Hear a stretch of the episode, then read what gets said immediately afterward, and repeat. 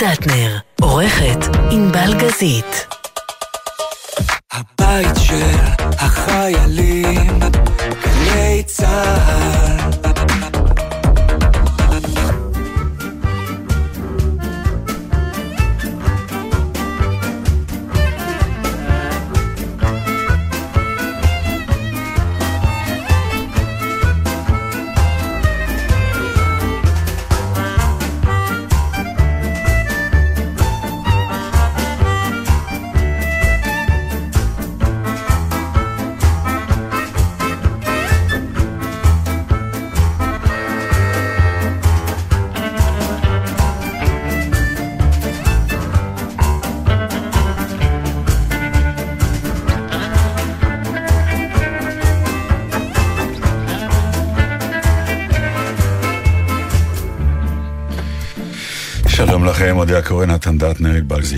שלום. אמ, אנחנו מקליטים את זה עכשיו. אבל אנחנו ממש אה, כמה שעות לפני שאתם שומעים אותנו, אז תחשבו שאנחנו פשוט אה, משדרים ממדינה שהיא שלוש שעות לפני אה, ישראל. אז לא ישנו הרבה. את יודעת, באיזשהו מקום אה, שאלו אותי אה, לאחרונה, כשהתראיינתי, אה, איך גל הפיגועים משפיע על ההופעות, על ה... ו... ואמרתי שתוכננה לי איזושהי הופעה, נגיד בתאריך מסוים, לפני שבוע, וזה היה הכל בפרספקטיבה של מתי היה הפיגוע האחרון, ואז כמה זמן עד שאני פוגש את הקהל. כמה זמן יש את ה delay הזה ואת ה dissolve הזה ואת המרחק שהקהל חוזר לעצמו, שהפיגוע נהיה זיכרון מהעבר ולא טרי. כי אז המפגש ביני לבינו הוא יהיה יותר קל. אה, ואז יום לפני ההופעה היה עוד, אה, עוד פיגוע, אנחנו בגל עכשיו. אבל יש את ההופעה, אז א', אתה מיד אומר, אוקיי, כמה יבואו, ובסוף כש, כשבאים, אתה מוצא את עצמך עולה על הבמה, ו... אתה מרגיש הבדל? בוודאי, כי אתה נאלצתי פשוט לבוא ולהגיד, רבותיי, אה, אני לא, אין אני... מה לעשות. לא, כל, כל זה, אה, כל המונולוג הזה, הוא... כמה פעמים כבר אנחנו ישבנו פה באולפן ואמרנו איך אנחנו פותחים את התוכנית אחרי יום כזה. או... וכל פעם אין לנו בעצם מה לומר ומה לעשות. לא, אין, אבל אני כן רוצה להגיד לך משהו לגבי, בוא, בוא, נפריד רגע בין מי שמאזין לתוכנית שלנו ומי שבא ללייב, להופעה שלך נגיד, או לתיאטרון לראות. כן. אני חושבת שמי שיוצא מהבית ובא לראות הצגה, הוא כבר בא ערוך, הוא עבר את הפאזה, אתה כאומן לא עברת. אני לא חושבת שאתה מרגיש שהקהל עוד אז בראש. אני מודיע לך שאת טועה אני, לחלוטין. לא, אבל אני, לא, כי זה... אתה לא את- יכול להגיד לי שאני טועה, כי לא, אני לא. גם על במה. לא, לא. אתה יכול להגיד שאתה מרגיש לא, את לא, זה. שנייה. אבל לא, מה זה טועה? לא, אני אז אני חושב... אסביר לך למה. זה לא הייתה הצגה. זה היה מופע. נו. שבמסגרת העניין לא כולם באו בגלל שהיו כן, עוד באווירה. אוקיי. אלה שבאו, כן, אבל אני הרגשתי כמה הם היו זקוקים לשמוע שגם האומן שעומד מולם לא מתחיל, שלום לכם, ערב טוב, מה שלומכם? כאילו לא היו דברים מעולם. את- הוא היה זקוק, הוא היה זקוק אתה היית מאוד. זקוק. אני אומר לך ואני אומרת שההופעה- לך שלדעתי במקרה הזה אתה טועה. אנחנו הרבה פעמים כן. משליכים, המילה טועה היא לא נכונה פה בכלל לשום צד, כי כל אחד עם התחושות שלו. זה דברים, יש דברים שהשתנו אצלי, אני גם פעם חשבתי ככה. היית מתחילה את ההופעה בלי להגיד כלום?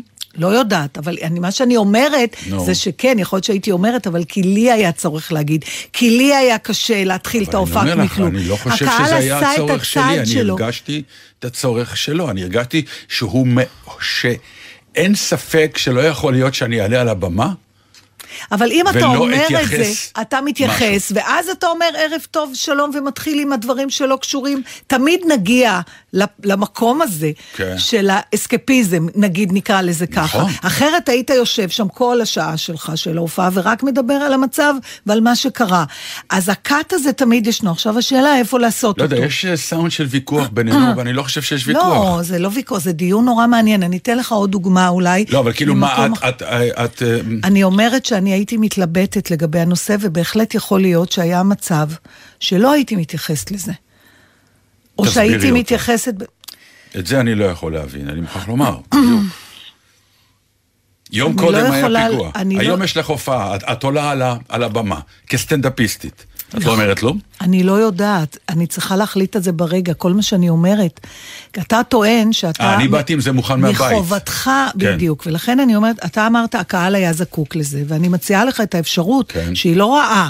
כן. זה לא שזה אני שופטת. שנינו היינו זקוקים לזה, שלא, אני אז אני, והקהל. אני לא, אבל זה לא רק אני. מהניסיון שלי, ומאחר ואני עושה כל כך הרבה שנים הופעות יחיד, וכל כך הרבה פעמים עליתי, זה לא תמיד נכון. כי אז, אם אני כן פותחת, כי אני אומרת, הקהל כבר יצא מהבית לסטנדאפ נגיד, או למופע. אולי חלק ממנו באמת רוצה את ההפסקה הזאת, הוא רוצה את הקהל, כי הוא כבר בא, מי שלא יכול היה להתמודד, לא בא, ביטל, אמר זה לא זמן ללכת עכשיו לראות הופעה. מי שכן בא, האם הוא באמת צריך עכשיו את ההתייחסות הזאת? הוא רצה לברוח מזה, בגלל זה הוא בא אליי. סליחה. אבל אני רוצה להציע לך, זה, זה מה שאני אומרת, ולכן אני לא יודעת, זה תלוי, וזה נכון, אבל הרבה פעמים כשאנחנו אומרים, אני הרגשתי שהקהל צריך, לפעמים זה משהו שאנחנו צריכים שזה לא פחות חשוב. טוב. עכשיו, אני אגיד לך עוד דבר איפה הרגשתי שזה נורא ואיום מה שאני הולכת להגיד, אבל בגלל שאנחנו לא ילדים, ועברנו כל כך הרבה, את כל התקופות של הפיגועים שהיו פה עברנו, את, את הכל. ואני רואה את האבולוציה של התגובות שלי לדבר הזה. למשל, בפיגוע, בגלי הפיגועים הראשונים, גם היו לי ילדים קטנים, אני זוכרת שכל פעם ישר היינו מסמסים ומתקשרים לכולם, איפה אתה? אתה בסדר? אתה בסדר? אתה בסדר? כאלה. ואתמול זה תפס אותי בדרך אה, חזרה הביתה, מהופעה שהייתה לי. אז הבנתי שפשוט כל רגע צלצף לי הטלפון, והייתי בנהיגה, לא יכולה להתחיל לקרוא אס.אם.אסים וכאלה. אבל אנשים שאולי לא דיברתי איתם אפילו, אנשים מחוץ לארץ פתאום, אה, זה האזור שלך, את בסדר? ואני הפסקתי עם זה, אני לא מסמסת לאנשים לשאול אם הם בסדר, כי אני אומרת, אם משהו קרה למישהו קרוב אליך, אתה תדע מזה, לא? אז אני יכול לספר לך אתה- את הדבר ההפוך. ש... תראה, אני זה אעשה- מעניין. כן, כן, אז כן. אנחנו עוברים שינויים בתוך ה... דווקא היה מתאים לך להגיד את מה נכון, שאני אומרת. אני אבל- השתנה, השתנה. לא, זה עניין של נסיבות. אמ, אתמול הייתי באופרה. הייתי אופרה. מופלאה, נישואי פיגארו, באמת, הפקה מרהיבה. וואלה. אה, אסקפיזם מוחלט בתענוג מטורף. אה, התחיל בשבע וחצי, זה מאוד ארוך, זה שלוש שעות פלוס. הפיגוע היה בתשע, כך שבעצם חמש דקות לפני שיצאנו להפסקה, התחילו הטלפונים להבהב כן. ו- וכולי. אה, ואז נדלק האור, ובמקום לשמוע איך היה, אתה מיד שומע, היה פיגוע בדיזנגוף. כן. ואז אתה מתחיל להסתכל על כל הידיעות שמתחילות לצוץ, ואחת הידיעות שצצה זה שהפיגוע היה ברחוב נתן החכם. לא חשוב שכרגע זה טעות, אבל אז זה נחשב כעוד ידיעה, מסוג הידיעות הלא נכונות שצצות כן. בהיסטריה הגדולה נכון, כי שתמיד זה, קיימת. זה גם רחוב שמקיף את... אה, נכון, זה ז'אן ז'ורס ונתן נכון. החכם. מי גר בנתן החכם? הבת שלי. טוב, זה בסדר. בעלה והנכד. אז אתה נהיה היסטרי. זה מובן. אתה נהיה לא. היסטרי מטורף. ואז אתה מתקשר כמובן לברר שהכל בסדר, ואחרי עוד רבע שעה פתאום אנחנו אומרים, אוי, זה בר. הבן שלנו. הוא לא גר שם, לא כלום וכל זה. אנחנו לא יודעים, אולי הוא, כי הוא אוהב להיות בברים. אז כן, הייתה פאניקה, והסת... לא פאניקה, היה כאילו... הייתה. מי- מיד ל... לברר. אז- ואני רוצה לומר משהו על השירות היפה שיש לעניין של אה, תמיד, נראה לאחרונה, שאתה עושה אס.אם.אס, כן. או וואטסאפ. כן, שאתה ניתקת את עצמך ממנו, דרך נכון. אגב. אבל טוב שהבן שלי לא, כי כשהסתכלנו ב-SMSים ובוואטסאפים, ראית שוב ראינו בזמן שהוא ניתן, נראה לאחרונה בעשר ורבע, אז אמרנו, "אה, אוקיי, לא צריך אפילו לדאוג, כי הוא נראה זה... לאחרונה. כן, זה, אני, אני מבינה את הדבר הזה, אבל אני אגיד לך, יש עוד משהו עם ה... אם אני דואגת, ברור שאת הילדים, זה לא יעזור, תמיד נבדוק, אבל דווקא עכשיו יש אצלנו היפוך גם בדבר הזה. הם בודקים אתכם. הבת שלי מ- מאיטליה, כן. פשוט, היא, היא הייתה הכי לחוצה מכולנו. מעניין, זה הרבה אומרים ואני לא... שבחו"ל אתה יותר היא היסטרי. גם תיארה לי מה קרה. מה? במקרה הספציפי שלה, זה מאחר והיא הייתה הרבה שנים במד"א, ולצערנו הייתה מעורבת בלא מעט פיגועים, זה החזיר אותה בכלל לאיזה, אתה יודע, היא כן. התחילה לאכול סרטים, ו... אה, אבל אה, היא תיארה לי אחר כך איך זה קורה. זאת אומרת, היא אומרת... היא בבולוניה, כן? היא יצאה מאיזה חברה, ובדרך היא אמרה לעצמה, אוי, בא לי פסטה עם רוטב טורטופו. אז היא נכנסה לאיזה מעדניה איטלקית, רוני, אני מקווה שזה בסדר שאני מספרת, זה לא נראה לי אבל בעיה. והסתכלה, התחילה ככה לחכוך בדעתה איזה מהטרטופו אם היא תקנה לה ואיך היא תעשה, ואז הפצ'קי התקשר אליה. בשביל להגיד לה, שזה גם נורא, והוא צודק, אבל זה גם אבסורד. מה? היה פיגוע, אל תדאגי, אנחנו בסדר. זאת אומרת, עד עכשיו היא לא דאגה כי היא לא ידעה שהיה פיגוע. עכשיו, מרגע שהוא אמר לה, היה פיגוע, אל תדאגי, אנחנו בסדר. לא, הוא צודק אבל, כי אז- אתה שומעת את זה בחדשות. ואז אתה בסדר, בלחץ. אבל, אבל קודם כל אני חושבת שצריך לתת לבן אדם לשמוע, אבל נכון, אנחנו בסדר. אבל אז היא אומרת, אני מוצאת את עצמי עומדת בבולוניה מול מדף עם 50 סוגי טורטופו. ומצד שני, אבא שלי אומר לי, פיגוע מטר מהבית שלנו. אה, אני כן רוצה לספר ולהשוויץ בתושייה המדהימה שהייתה לי, מאחר וזה תפס אותי בדרך לתל אביב. אתה לא, אז הגעתי, זאת אומרת, אמר, הווייז ניסה להגיד לי מפה, מפה, אמרתי, אני לא מקשיבה לו. כי ראי, אמרתי, עד שאני אגיע כבר, בטח יש אגב, יש זה, בסוגריים, זה הדור החדש, את יודעת. שלא להקשיב לווייז. שאנחנו כבר לא, מה שנקרא, פעם היינו, ה-Waze זה היה אליל, מה- שהוא אמר כן, קודש. אני כל פעם שאני מתווכחת כבר איתו, לא הוא קודש. לא, הוא, הוא צודק תמיד, אני כן? תמיד, אה, כן, אני גם שומעת אותו ממלמל, אני את מוכרח- שלי אמרתי, תעשי אני מה מוכרח שאת לומר רוצה. ל- לזכותו, כשנסעתי אתמול לאופרה, היה פקק באמת מטורף, והוא מסמן לי שזמן ההגעה שלי עוד חמש דקות, ואני מסתכל ואני אומר, איך? איך אתה אומר את זה? וזה קרה. וזה כן, כן, כן. לא יודע מה הוא ראה שם. יש שם איש קטן באיזה, כן. אז בכל אופן, אני יוצאת בשלום. עכשיו, מראשון עקפו אותי כל הזמן, באמת, הייתי בדיוק, אני יצאתי לדרך מהדרום ב... בתשע ורבע, יצאתי, זאת אומרת, זה קרה. מראשון, ניידות וכל מיני מכוניות שלא ראינו אף פעם. מין מכוניות סגורות כאלה, ואנים, זה גם שייך כנראה ש... אה, לכוחות המיוחדים. הכוחות כן. המיוחדים, עם כל מיני כן. אנטנות מוזרות כאלה. בהתחלה אתה רואה את הניידות הרגילות, ופתאום אני גם, מה עובר לי בראש? אני אומרת, אוי, אני מחזיקה את הטלפון ביד, יש משטרה, אתה יודע, בדיוק אותי." אני מעניינת אותם עכשיו עם הטלפון ביד. ו... והן עוקפות אותי, ואני, ואז הגעתי לדרך השלום, ואני אומרת לה, ופשוט נדבקתי לארבע ניידות. נסעתי אחריהם, אמרתי, אני אסע אחריהם, את מאלה? עד איפה שאני אגיע, אני אגיע. תקשיב, בחיים? לא הגעתי, פשוט נדבקתי אליהם, הם חצו את דיזנגוף, אני חציתי, כי רציתי להוריד את המנהלת הצגה שלי בבית, שלה, שלא תסתובב ברחוב. כל הכבוד. אז זהו, אז הייתי אה, מאוד תושייתית, אבל... אה, הדבר המעניין זה שהכל קרה בהפסקה באופרה, ואז שחזרו חזרה לאולם, חצי אולם הלך הביתה. ו... כן, כי לפעמים הפער הוא בלתי נסבל. לא, זה- לגמרי, לגמרי. אני חושב שאת מה את ה- מה שנקרא את המערכה השנייה, אה, לא האזנתי לה כמו שהאזנתי לה הראשונה, אז זה. מנקר. אבל מצד שני הרגשתי, כאילו ללכת הביתה, אז אתה מרגיש שהם במרכאות ניצחו, שיבשו לי את החיים.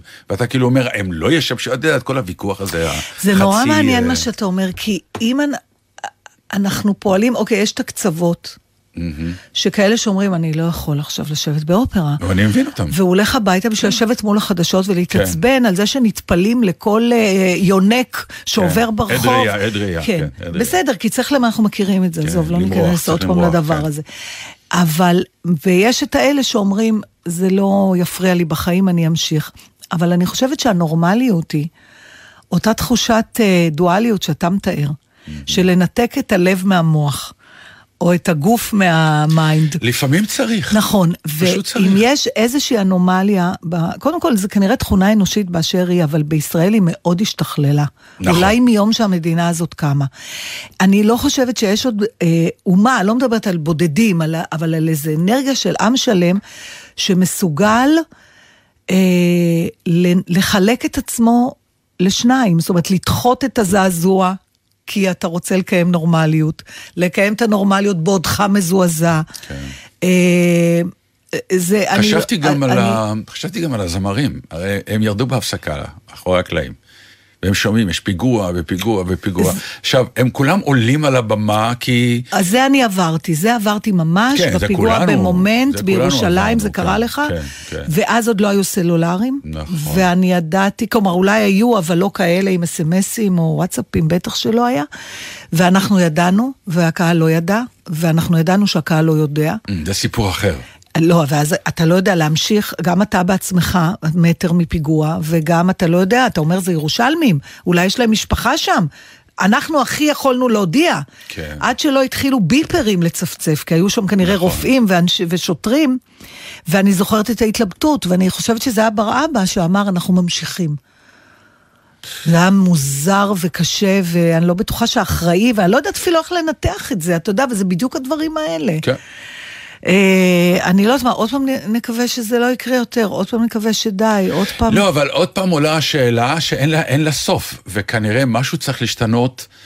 אה, אני לא יודע מה אני הולך לומר, אבל... אתה רוצה שיר ולחשוב אם אתה רוצה לא, לומר אני- את מה שאתה לא יודע מה אתה אני הולך לומר? מתכוון, לא. כי טובים אני- ממך נפלו לבור אני- הזה. לא, אה, את- בדרך לתחנה שמעתי אה, עוד פעם את הניתוחים, וכבר באמת אה, עיתונאי פותח שידור ומעלה איזה אלוף או משהו, כן? הם, הם תמיד צצים. אה, ברגעים האלה לפרשנות. היית לוחם, היית רב אלוף, היית זה, היית זה. והוא אומר לו, תגיד, מה עושים? מה עושים? ואז כמובן כל אחד עם הדעות שלו, להיכנס בהם, והשני צריך לתת להם, לתת, להיכנס בהם, לתת להם, לתת להם, להיכנס בהם, וזו הדואליות גם שאנחנו חיים כל הזמן. זה להיכנס בהם או לתת להם, לתת להם ולהיכנס להם, הרתעה, לא הרתעה, כן הרתעה, לא הרתעה, ואתה אומר, אולי, אולי צריך לצאת מהקוד הזה, של לתת להם הרתעה, לא לתת להם, כן הרתעה, לא, וכל הסיפור הזה, לעצור רגע ולהגיד, רפרש, כמו שעושים במחשב. לנתק מהחשמל, אה. לנתק רגע מהחשמל, כי זה... אבל זה בדיוק הסיפור. ולחשוב על משהו אחר. לא יודע מה, אין לי אותו, אחרת הייתי ראש ממשלה היום. משהו אחר. אתה מכיר את הסיפור היהודי הנפלא, זה, זה כאילו, אתה יודע, זה, זה סיפור יענו הומוריסטי, אבל הוא לא. על היהודי ש... היה לו, היו לו לולים, תרנגולות, פתאום התחילו למות התרנגולות, והוא כל פעם בא לרב, הוא אמר, מה לעשות? הרב אומר לו, מה אתה נותן להם לאכול? זה לא טוב, תחליף את האוכל. חוזר אחרי זה, אומר, זה לא עוזר, אומר, אז איפה הם ישנות? בלול, לא טוב, תוציא אותם, תחזיר אותם, בדיוק מה שאתה אומר. וזה ממשיך, והתרנגולות ממשיכות למות, ואז הוא בא לרבי במצוקה, אחרי כמה חודשים, אומר לו, מה לעשות, רבי, יש לך עוד עצות? הוא אומר, עצות יש לי הרבה, תרנגולות יש לך. צריך חדש, לא יודע מה, אבל צריך משהו חדש.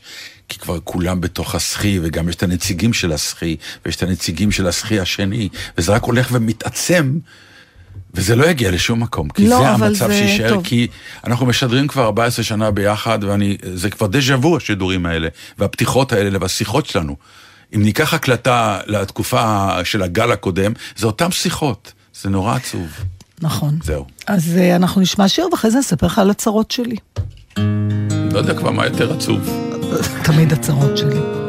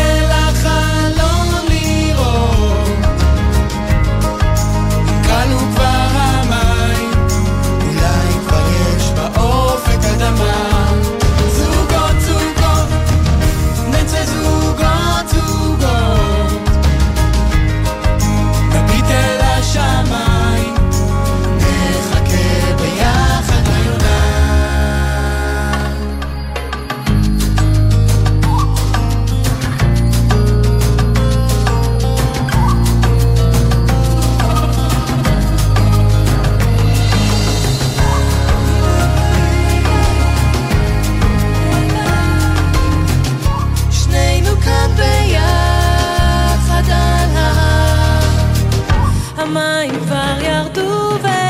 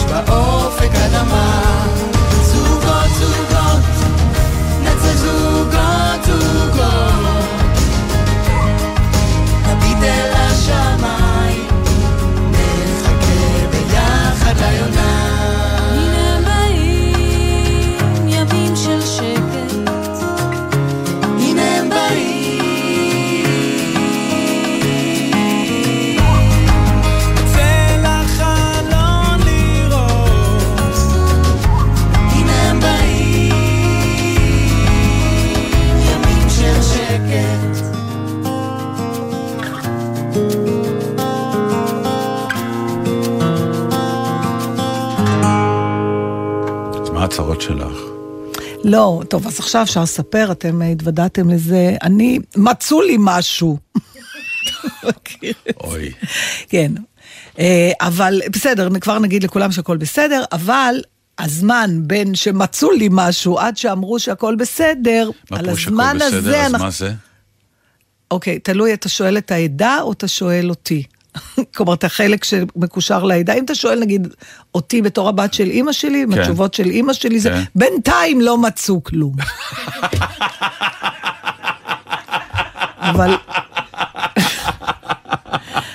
אוי, אלוהים. כמה אני מכיר את זה. זה כאילו, אתה נועדת, אתה נועדת... אה, נו, ברור. וואי, אז זה רק בינתיים, תחיה את אבל הבינתיים אם הזה. אתה אז- אבל זה- מומחים שזו. עבודתם, מה? מומחים שזו עבודתם אומרים כן, מה אומרים המומחים? שלא מצאו כלום. לא, בין... המילה בינתיים וואי, זה איזה עולם... מילה, זה עולם ומלואו. עולם ומלואו. עולם ומלואו אוי. בתוך הבינתיים. אבל בואו נעזוב רגע את המקום הזה. אוי, עכשיו, עשית לי את היום. לא, כי אני, אני מוכרח להיש- רגע להישאר שם, אוקיי, כי. זה פילוסופיית חיים, זה לא, ברור. המשפט הזה, זה לא... אני קוראת לזה, יש לי שם, אני אוף. קוראת לזה פרה-טראומה. אני, אני ממש, אני, אני ממש, אני כבר דיברתי על זה בתוכנית, אמרתי לכם שזה הקטע הפותח של המופע הבא שלי. זה... ה- ה- בפוסט-טראומה, שזה דבר נורא, הלוא, מה קורה בעצם? אני, אני משטיחה את העניין כמובן, כי אני לא אשת מקצוע, אבל בנורמלי אדם חי את חייו, נכון? ואז קורה משהו, חס ושלום טראומטי, ואחרי זה הוא צריך לטפל בנזקים שנגרמו מהאירוע הזה. אבל בפרה-טראומה, השאלה ששואלים היא לא, זאת אומרת, אתה מתכונן, אתה כל הזמן מחכה לדבר הזה, וכשהוא מגיע, זה עדיין אוכלים אותה, לפחות אתה לא מופתע, זה ההבדל היחידי, שאתה לא אומר, מה קרה פתאום? כן, לא, אבל אני, אני פשוט רואה, אה, כלומר, אם אמך הייתה בחיים, אני רואה את הסיטואציה, שאת באה בגיל ודיצה וגילה, ואת אומרת, אמא! לא מצאו אצלי כלום! במקום שהיא תאמר, יופי! היא אומרת, בינתיים. לא, זה באמת... כן, וואו. מה את כל כך שמחה? אז אה, ברוך השם, אבל אי אפשר לדעת. ה- ה- העניין... זה, היא בכלל הייתה לה, אצל אימא שלי באמת זה היה עוד יותר, וזה מוזר מפני שהייתה אחות. אבל אימא שלי כל פעם שכן היה- היה אז אולי היא יודעת משהו... יותר טוב מכולנו. לא, לא, כי השילוב של המקצוע שלה, והאופי? יחד עם, ה, עם העדה, כן. מוביל ל, ל... אין כאב ראש, יש גידול. אין דבר כזה כאב ראש. ישר גידול. ברור, אחרת, אתה יודע, יש. בחפץ של חנוך לוין, כן. נדמה לי שאפילו פעם הבאת את זה בתור ציטוט, אה, כן. שהוא אומר, אה, שמה שהוא אמר, והרופא צחק, ישר ידעתי שאני הולך למות. כשרופא צוחק זה סימן שאתה הולך למות, אחרת מה מצחיק אותו? אז בכל אופן... אה, אז, אז, אז, דווקא, אז אני אומרת, אימא שלי שדווקא שהייתה אחות וזה, כשנגיד, אני כן זוכרת בהיריון פעם שגילו איזה משהו, ובמקום שהיא תגיב אה, הגיונית לסיטואציה, מה זה, אז מה שהיא אמרה לי, בשביל מה בדקתי, מחפשים מוצאים. כאילו האפשרות היחידה של אדם לחיות חיים שלווים זה פשוט לא לבדוק, כי ברור שיש לכולנו גידולים שרק מחכים, יושבים ככה ומחכים... לא, אה, תשמעי, יש אנשים שלמים שחיים עם התיאוריה הזאת, משום שיש את התיאוריה שאומרת, אם תחפש ותגלה, אז עכשיו יתחילו טיפולים, נכון. נכון, וגם זה כנראה נכון, אתה בסוף תמות רק עם הרבה טיפולים. יש- ויש יש את העדה השנייה. שאומרת, עזוב, אתה הרי בכל מקרה תמות, למה לגלות? זה אותו זמן, רק תחיה עם איכות חיים יותר טובה. לא. ויש גם, אתה יודע, זה כמו המטפלת שלי, אמא שלי, בארתה הנפלאה, שעשינו את- איתה אז כן, תוכנית. כן. שהיא היא סיפרה, ב, כשהיא סיפרה לי שהיא צריכה, אני זוכרת את זה, כמו שהיא אמרה לי, אני צריכה לעזור לאימא ללכת למועדון, ולא הבנתי על מה היא מדברת, היא הייתה כבר מבוגרת בעצמה.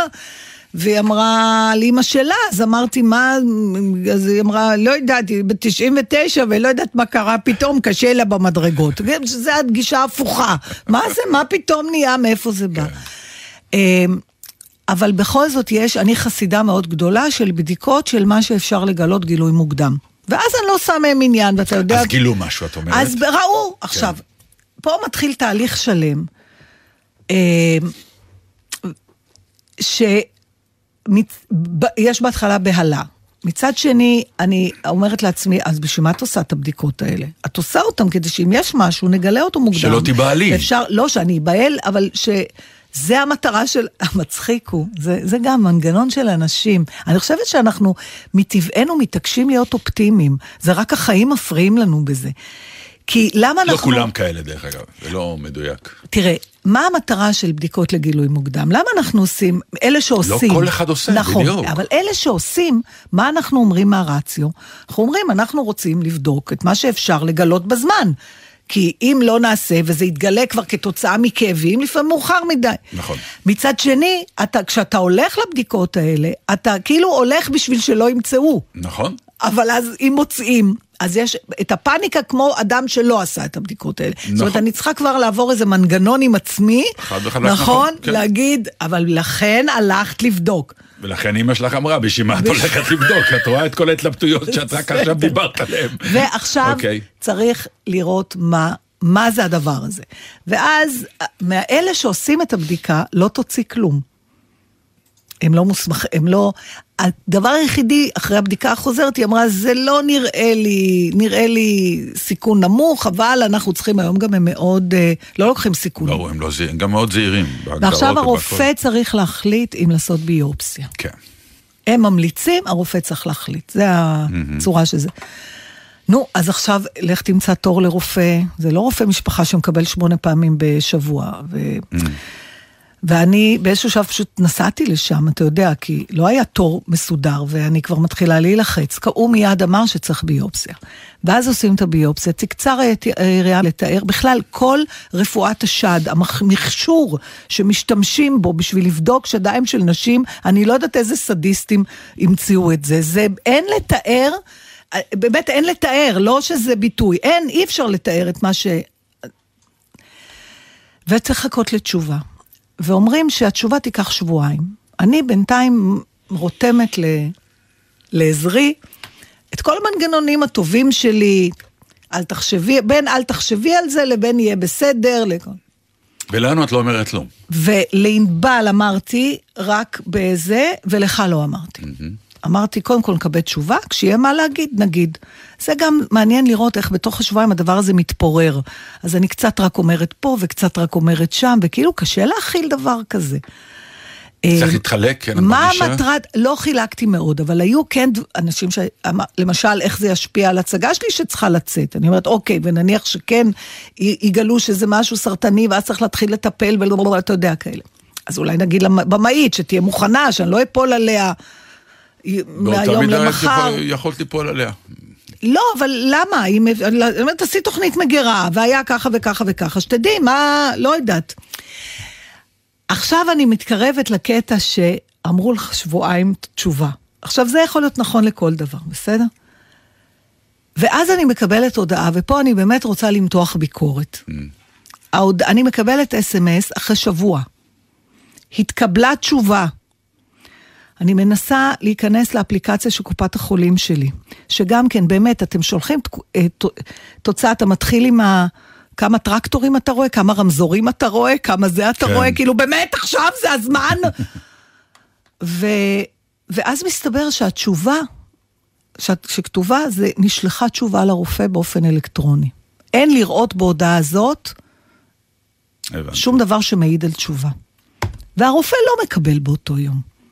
וואו. ורופא המשפחה שלי גם לא מקבל באותו יום. ופה התחיל לי הלחץ. הלחץ, כשאני מדברת על לחץ, אני מתכוונת על אותו לחץ ששום הומור לא מפוגג לי אותו, אין לי שום מחשבה חיובית. אה, כן הגעת הגוף לשם? שלי, כן. דווקא בר- ברגע הזה כן. זה מאוד מעניין. נכון. למה? כי... בגלל האי-ודאות. אבל האי ודאות הייתה כל הזמן. לא, אבל לא הייתה תשובה. כשאומרים לך יש תשובה, אבל אתה לא יודע מהי, זה ממש אכזריות. אם, תראה, אני מבינה את הרעיון. הרעיון הוא שהאישה, כלומר, כל אדם, ב, ב, אני חושבת שזה בעיקר קשור לסוג בדיקות כאלה, שהפציינט לא יקבל את, הבדיקה, את התשובה לפני הרופא. כי אנחנו הדיוטות, אנחנו לא באמת מבינים את המשמעות, ואנשים נכנסים ללחץ. אז אומרים, תשובות כגון אלה יגיעו לרופא, הרופא יוצר קשר עם הפציינט. להגיד לו, הגיעו תשובות, וזה וזה הסיפור. אז למה שזה לא יקרה בלי ה... זה מה שאני אומרת. הם שולחים, זה משהו ממוחשב כזה. אתה מבין? של בינה כזאת מלאכותית. זה לא ש... ששולחת לאישה ולרופא באותו ביחד. זמן. עכשיו, האישה. מקבל, הרופא לפעמים עוד לא פתח, עוד לא ראה, הוא עושה עוד דברים, כן. יש לו ניתוחים. למה צריך. להיות במצב הזה? אם אתם לא רוצים לש- לשלוח ישירות אליי, אז אל תגידו לי שכבר יש, תשלחו רק לרופא. והוא כבר יקרא והוא לי. ייצור קשר, כן, ואז בדיוק. כשהוא אומר לי, יש תשובה, הוא כבר אומר לי מה התשובה. תקשיב, זה היה, אני איבדתי את זאת זה. השאלה, שנייה, לפני. אה, אה, מה הפירוש? היית רוצה לשמוע את התשובה בטלפון? אני רוצה לשמוע תשובה, כן, לא אכפת לי עם זה. גם אם היא תשובה לא טובה? נתן, להגיד לך... שואל, אני לא- אני לא יודע. כן, אני רוצה להגיד לך משהו בהקשר הזה, הכל בטלפון כבר. מעט מאוד דברים, אנחנו לא שמים לב, כמה התרגלנו, שיחות שלמות, שאתה אומר זה לא לטלפון, זה כן לטלפון. כמעט פותרים הכל היום, בטלפון, בזום, ב... ההכרח לשבת לראות עיניים, כלומר בוא נגיד שאם הרופא היה אומר לי, אני לא יכול להגיד לך בטלפון, בואי ניפגש, אני כבר מזמינה חלקת קבר. כן. אז עדיף כבר בטלפון. אתה מבין? בשביל לא להעצים את הדרמה סביב זה. אה, אז כן, אה, ואז... זה מעניין, אה, צריך לשאול את הרופאים מה דעתם באמת, כי את צודקת, כי אם הרופא יוצר קשר, אז עכשיו הוא אומר, איך אני יוצר את הקשר? מה אני אומר לה? תבואי אליי, יש לי תשובה. עכשיו, את אומרת, לא, אבל תגיד לי, כן, אני, אני לא אוהבת להסתיר, באמת, הדרך איך לבשר משהו, בעיניי, נותנים לה משקל גדול יותר. יותר מדי הרבה פעמים. כי, כי מה זה משנה איך מבשרים לך? עכשיו, אני לא מדברת, אתה יודע, חס ושלום, מישהו נהרג, ברור צריך לבוא, כי אולי הבן אדם שיקבל את הבשורה יתמוטט. כן. אבל מצד שני, להגיד למישהו, יש לי תשובה, אבל אני לא יכול להגיד לך מהי, זה נורא, זה נורא אפילו ברמה הכי פולקלוריסטית. כן. בואנה, יש לי משהו לספר לך, אבל זה לא לעכשיו. לא, מי יכול להתמודד אם אתה מכיר את האלה? הטיזריות הזאת. יש לך מה להגיד, תגיד. אין, אתה לא יכול להגיד, אל תגיד שיש לך מה להגיד. בטח לא בדברים רפואיים, זו דעתי. אה, בכל אופן, ודעתו של הרופא שאותו בסוף, כן, אה, וכשהוא עוד. הודיע לך את הבשורה הטובה, הוא שאל, אה, הוא גם... הוא איך גם- הוא עשה את זה? בטלפון לא, או שהיית הוא אצלו? גם, כשהסתמסתי איתו, שהוא אמר שהוא לא בקליניקה כן. וזה, אז הוא שאל אותי מה התעודת זהות שלך. ושלחתי לו את התעודת זהות והוא לא ענה לי. נו, נו. בכלל כבר. עכשיו, סתם, הוא ביקש את התעודה, כדי שמחר, על הבוקר, כשהוא יגיע ל... הוא אחלה, הוא יגיד לי. וזה מה שהוא עשה, למחרת על הבוקר הוא כתב. וכשאת אמרת לי עכשיו, איבדתי את זה, מה זה אמר? תשמע, זה קודם כל זה משהו פיזי. אתה, אמרה לי אחר כך, אה, הבמאית שלי, הדר, היא אומרת, הצבע ירד לך מהפנים. זאת אומרת, אני, זה היה משהו פיזי לגמרי, כמו התקף חרדה. אני אז לא ר- אני רוצה רק לומר לך, אתה- שבדיעבד, אחרי שסיפרת לי, באיזה שלב סיפרת לי, בשלב שיכולתי כבר אה, לספר את זה בלי, בלי פ... כאילו, אמרתי לך, תשמע, זה וזה הסיפור, אה, אני בתוך זה, כי אני הרגשתי כבר שה... יכול להיות שהמתח הזה שאני נמצאת בו כבר מתחיל להקרין החוצה. אבל זיהיתי, זה מה שאני רוצה כן, לומר לך. זיהית, זהו, ואז אני אומרת, אנשים מפרשים את- שמשהו משהו משהו, קורה, כן. אבל אמרתי, אוקיי, זה מצב רוח בגלל עבודה, מצב רוח בגלל לא יודע מה, נכון, אז- אבל הרגשתי שמשהו קורה. עכשיו, אני חושבת, זה גם עוד דבר שאולי צריך לדבר עליו, וזה דבר שיש לי הרבה שיחות עם הבעל שלי על זה, בגלל שהוא מטבעו אדם יותר מופנם ויותר ביישן. והרבה פעמים, אם הוא נגיד חש שלא בטוב, הוא לא אומר את זה. אבל הבן אדם ממול מרגיש שמשהו לא בסדר. ואז אנשים מתחילים לפרש לפי מה ש... או הפחדים שלהם, או החרדות שלהם, היא לא סובלת אותי, היא כועסת עליי, כל מיני דברים שבעצם זה לא קשור אליך, זה קשור למה, איפה שהבן אדם השני נמצא. ואני חושבת שאני מבינה למה לא מחלקים כל דבר, כי למה אני הייתי צריכה להגיד לך שגם אתה תהיה, תהיה בחרדה סתם. מצד שני, בשלב מסוים שהרגשתי שאולי זה מקרין החוצה, אז אמרתי, אז זה אידיוטי, אז הוא חבר שלי, אז אני אגיד לו, וזה לא דבר נורא עוד להגיד, זה רק... נכון. אז, אבל עובדה שכששחיתי אז חשבתי עלייך. וכתבת לי, חשבתי עלייך, כשסימדתי לך שהכל בסדר. כן. מה חשבת? כי אני זוכר שפעם... איזה כיף אני אשדר לבד, את האמת. אה, לא, לא, לא איזה כיף אני אשדר לבד, אלא כשאני אשדר לבד, מה אני אעשה? זהו, הוא כבר באל מלא רחמים. אבל לא. לא תזכה. כן. את פצ'קה שיתפת מיד? בטח. לא, לא, לא כך בטח, אני לא יודע, לא, יש כאלה שאומרים, בוא אני אחכה קצת, למה לערבב את כולם? לא, חשבתי אולי את הבנות לא ישר, אבל הקטנה ישר הריחה. העריכה, אה? לא, גם. הספצ'קה, איפה אימא? היא הלכה לבדיקה, קראו לה עוד פעם לממוגרפיה. אה, נו, ילדה סטודנטית לרפואה. כן. קראו לה עוד פעם. אז זהו, אז אם היא כבר יודעת, אז מה, נסתיר מהשנייה? זה אידיוטי, אתה יודע. אני, אני סתם, אני מדברת על זה לא בגלל שאני מתכוונת לערב את המאזינים בכל הבולטין הרפואי שלי, אני פשוט בטוחה שזו סיטואציה שאני לא הראשונה ולא האחרונה בה, וזה. בכלל בעצם, עזוב את המקרה שלי, אני מדברת על, על מין פצצה כזאת שיש לך באמצע החיים, משהו. ואיך אתה מתנהל? אתה אומר, אתה לא אומר, למי אתה אומר, כמה אתה אומר. איך כדאי להגיד, מתי כדאי להגיד, זה מין דברים שאנחנו לא תמיד חושבים עליהם. אז זה גם הרופא אבל- חושב על אותה, אותה בעיה כשיש לו את התשובות. אני בטוחה איך שהם להגיד? מוכנים לזה באיזשהו אופן. אין, אין ממש מוכנות, אני מניח שהם עושים אה, מה שנקרא סדנאות דליברי, איך, אז איך עכשיו, להגיש משהו. אתה יודע מה, אז בא לי עכשיו להמליץ על ספר שאני קוראת. אני רק רוצה, לפני שאת כן. ממליצה על הספר, כי זה שאת קשור. שאלת, אה, כי אני זוכר בשיחות בינינו, ששמענו על מקרים דומים לאחרים, כן. שנינו הסכמנו מיד, טוב, יום אחד זה גם יגיע אלינו. אני, היה לי ברור. ואיך שהודעת לי את זה, כאילו אמרתי, וואי, אז זה הגיע. כן, אבל אני, אני ידעתי. אני סופרת, אני אומרת אחת מתשע, אחר כך נהיה אחת משבע. כן. אפילו אני מסתכלת על הקבוצה שלנו, של הבוננזות, של המלצריות. אני אומרת, אוקיי, אחת, שתיים, שלוש, ארבע, חמש, שש, שבע. לא, זה ברור, וזה גם בסדר, צריך לקבל את זה. אנחנו לא נהיים יותר צעירים, באמת, זה מחלות, הגוף, התאים שם יושבים ומתחלקים להם כאוות נפשם. ביימתי, ביימתי ו- הצגה על... ורק על- למצוא את זה בזמן, נו, יש פתרונות היום. ביימתי הצגה על אה, אה, אבא שמגלה שהבן שלו גיי, רק מאוד מאוחר. כן. אה, אז הוא אה, ממש, אה, נורמן שיחק את זה, והוא ממש נסער, אז הוא קונה אה, ספרים כדי להתעמק בבעיה ולהבין מה זה אומר. אז באחד הספרים כתוב, אה, רבותיי, אחד מכל שישה אנשים הוא גיי. ואז הוא מסתכל לקהל ומתחיל לספור בשורה ראשונה, אחת, שתיים, שלוש, ארבע, חמש, שש, אתה יודע שאתה גיי, כאילו את אמרת על אה, אחד מכל שמונה, אחד מכל כן. שבע. אבל אה, תשמע, הטווח של איך אנשים אה, מתייחסים לאפשרות שהם יהיו חולים במחלה מסכנת חיים הוא אינסופי. הרצף הזה הוא החל מכאלה שלא רוצים לדבר על זה ולא רוצים לחשוב על זה ולא רוצים לבדוק כן. ולא רוצים כלום, ועד לאלה שאומרים לא, אני אחפש ואני רק על זה אחשוב. ואני...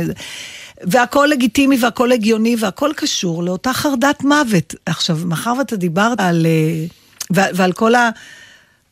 פילוסופיה שעומדת מאחורי זה, שאומרת, אה, כמו שענת גוב הייתה באמת הכהנת הגדולה של הדבר הזה, זה, היא אומרת, זה לא, זה תמוה בעיניי, שהדבר ש...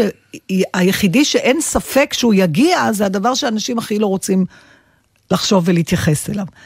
ובגלל שדיברת על הדליברי, על איך כן, להודיע, איך להודיע. אני קוראת עכשיו ספר שהלכתי להשיג אותו רק בגלל השם שלו, אה, ואני רוצה להמליץ עליו, כלומר, הוא, הוא, הרעיון שלו מדהים, והוא גם מאוד מלבב. לא איזה ספר ענק, אבל כן. כן, הוא נקרא שניהם מתים בסוף.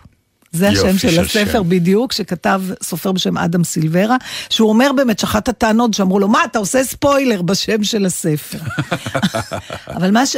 הספר הזה מדבר על... אה, הוא סיפור של שני בחורים צעירים, אחד, נער, נערים, אחד בן 17, אחד בן 18. זה מתרחש בתקופה שיש אה, אה, חברה כזאת, שנקראת אה, בשורת מוות או משהו כזה, שהם מתקשרים לאנשים להגיד להם שהם אה, נכנסים ליממה האחרונה של החיים שלהם. כלומר, יש להם אפשרות לדעת מראש שבן אדם מסוים הולך למות, והם מתקשרים להודיע. פעם דיברנו על ספר אחר, על על רעיון אה, אחר. ש- המוזיקה, היום שהמוזיקה מתה, ש- של אה, כן, אופיר כן- טושה גפלה. שם זה היה משהו אחר, שם זה היה על עיירה שלמה, שכל אחד יודע מתי הוא ימות, חוץ מהגיבורה. שהיא לא יודעת, אז דיברנו על איך אתה חי כשאתה יודע אם תמות, ואיך אתה חי כשאתה אתה לא יודע. אבל פה, הספר ישר מתחיל בזה. אה, שניהם בהתחלה, כל פרק מדבר על אחד אחר. עכשיו, הם, כל אחד מהם מקבל את הבשורה, ואין לי, יש לזה גם צלצול טלפון מיוחד. ל- לבשורת מוות, או תחזית מוות זה נקרא, לא בשורת מוות. אז כשאתה מקבל את הצלצול, אתה יודע שזה מהם. אתה לא יכול לא לענות, יש כאלה שלא עונים, אבל זה לא ישנה. אה, אוקיי. ויש גם התייחסות למוקדנים שמבשרים לך.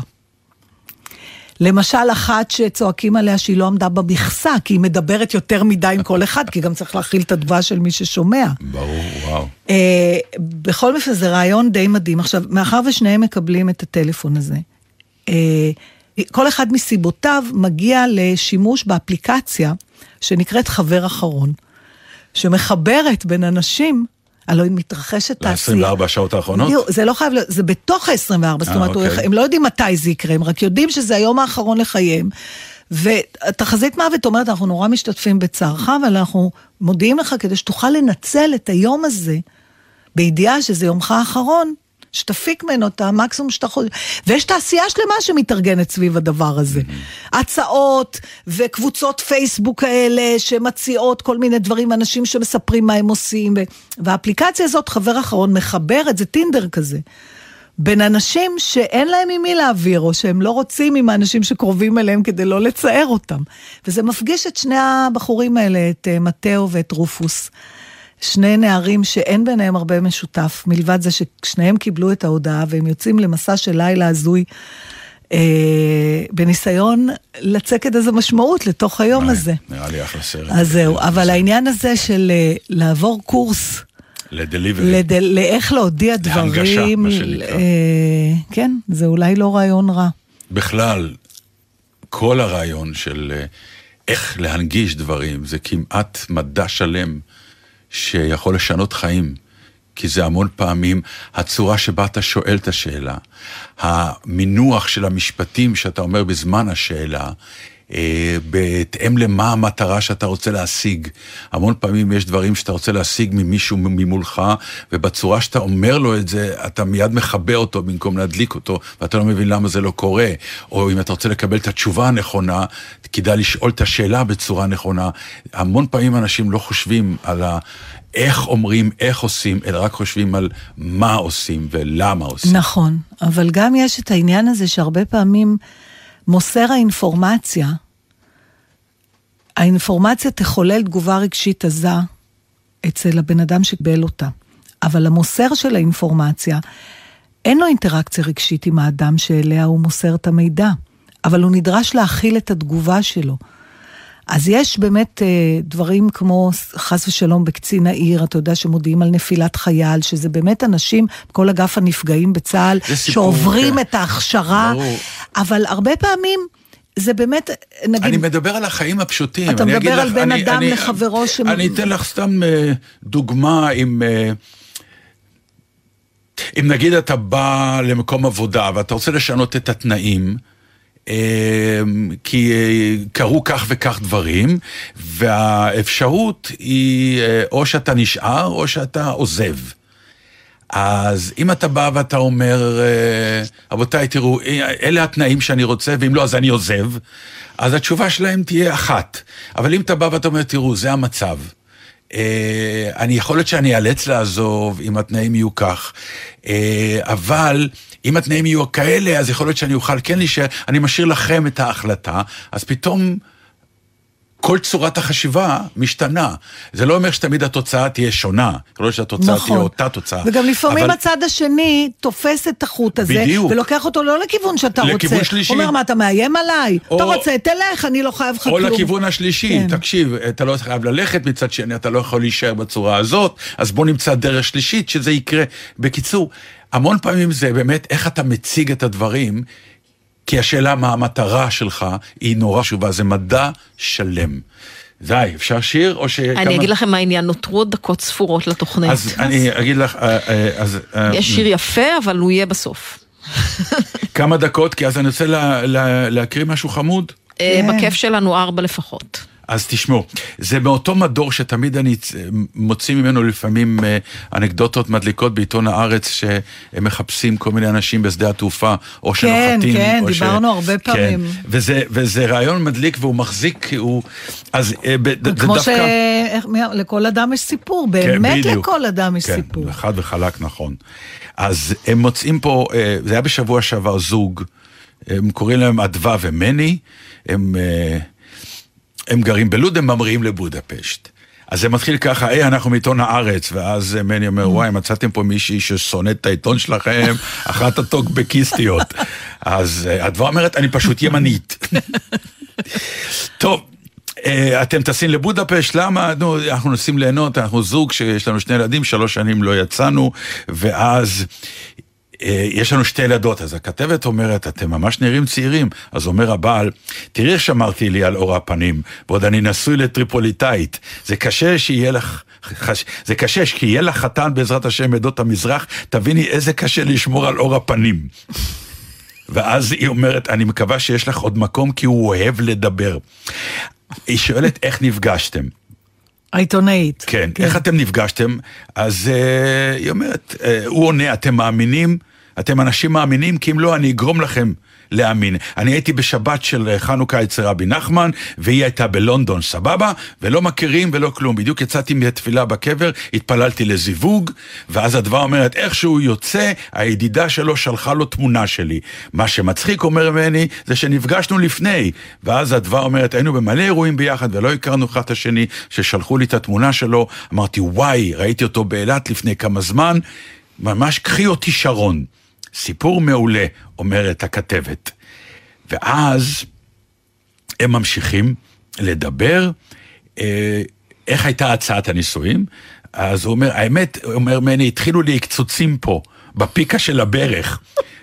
בגלל זה הוא הרגיש שהוא רוצה להרצה לה. היינו באמסטרדם, הלכנו למדאם טוסו, ישבנו בקפיטריה, הוא אמר לי, חכי פה, אני רגע הולך לשירותים. חצי שעה בן אדם לא חוזר, הוא חיפש מישהי שתצלם אותנו. עכשיו, הוא לא להיט באנגלית. אז הוא לא הצליח להסביר לה שהוא רוצה להציע נישואים. בסוף הוא פשוט הראה לה את הטבעת, אז היא באה אחריו. טוב שהיא לא התחתנה איתו. אמ, והפאנץ' החביב שבעצם בגללו הבאתי, זה כשהוא... הוא- היא שואלת הכתבת, גדלת בלוד? אז היא אומרת, כן, היו פה בלאגנים בעיר וכל השטויות האלה. אה, העיר ממש... אה, עיר בלהבות, וזה זה לא בפנים, זה בחוץ, כל הדברים האלה. ומאיפה את? היא אומרת, אני ממושב גנות, לא היה לי קל להתרגל לעיר, וכל הדברים האלה. ואז אה, היא שואלת אותה, אה, וקשה לך להיות מסורתית? אז היא אומרת, כן, ברור, יש המון אנשים שחושבים שהמסורת שלנו היא דבר לא טוב. ראיתי את זה למשל בהלוויה שהיית- שהייתה של הרב קנייבסקי, שזה מישהו שאי אפשר להסביר את הגודל שלו. ראיתי את אלה שהתנגדו אליו, אבל אנחנו איבדנו מישהו שהוא מאוד מאוד גדול בשבילנו, בשביל כולנו, מסורתיים, חילונים ודתיים.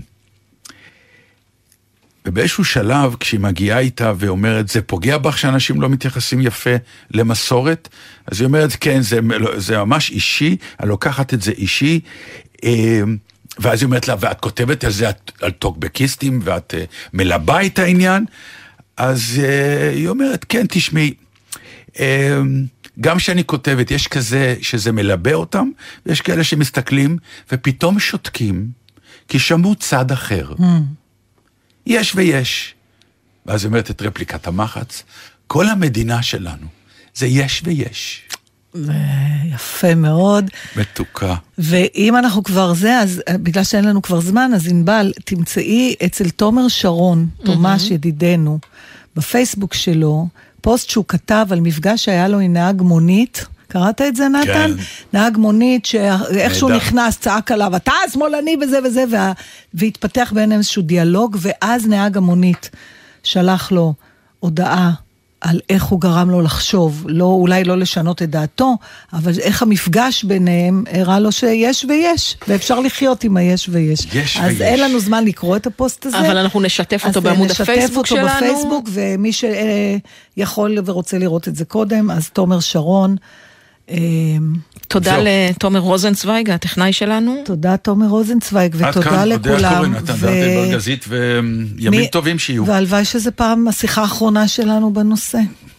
בינתיים, מה שאמא שלך הייתה אומרת. טפו.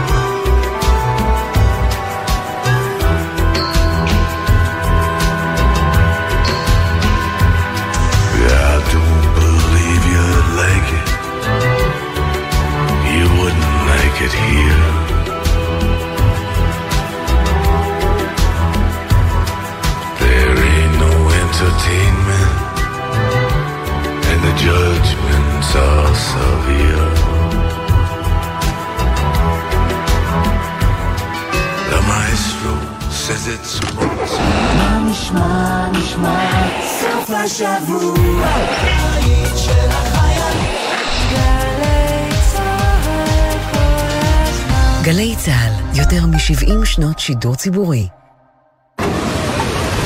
הלו, אתה שם בבגד הים השחור בחוף הלא מוכרז. אני לא אוכל לעזור לך אם תטבע. כשאין בחוף מציל שרואה אתכם נכנסים למים, אין גם מציל שיעזור לכם לצאת. בחיים לא נכנסים לים כשאין מציל. פרטים נוספים, באתר משרד הפנים. שאלות אישיות. שמעון אלקבץ בשיחה אישית עם הסופר והוגה הדעות מיכה גודמן על ספריו ופועלו. מלחמת אוקראינה-רוסיה, חשבנו שזו המלחמה הפוסט-מודרנית הראשונה, מלחמת פוסט-האמת, מסתבר שזה שיבתה של המודרניות. האמת חזרה. כשאירועים הם גדולים באמת, עדיין יש מציאות משותפת. מחר, שמונה בבוקר, גלי צה"ל. ציפורי לילה, מאחורי הקלעים. ענבל גזית ורותם בן חמו משוחחים עם האנשים שעשו את עולם התרבות והמוזיקה הישראלי, על ההחלטות, הסיכונים והסיפורים. והשבוע, אייל שר, מנכ"ל פסטיבל ישראל. מוצאי שבת בחצות, גלי צה"ל.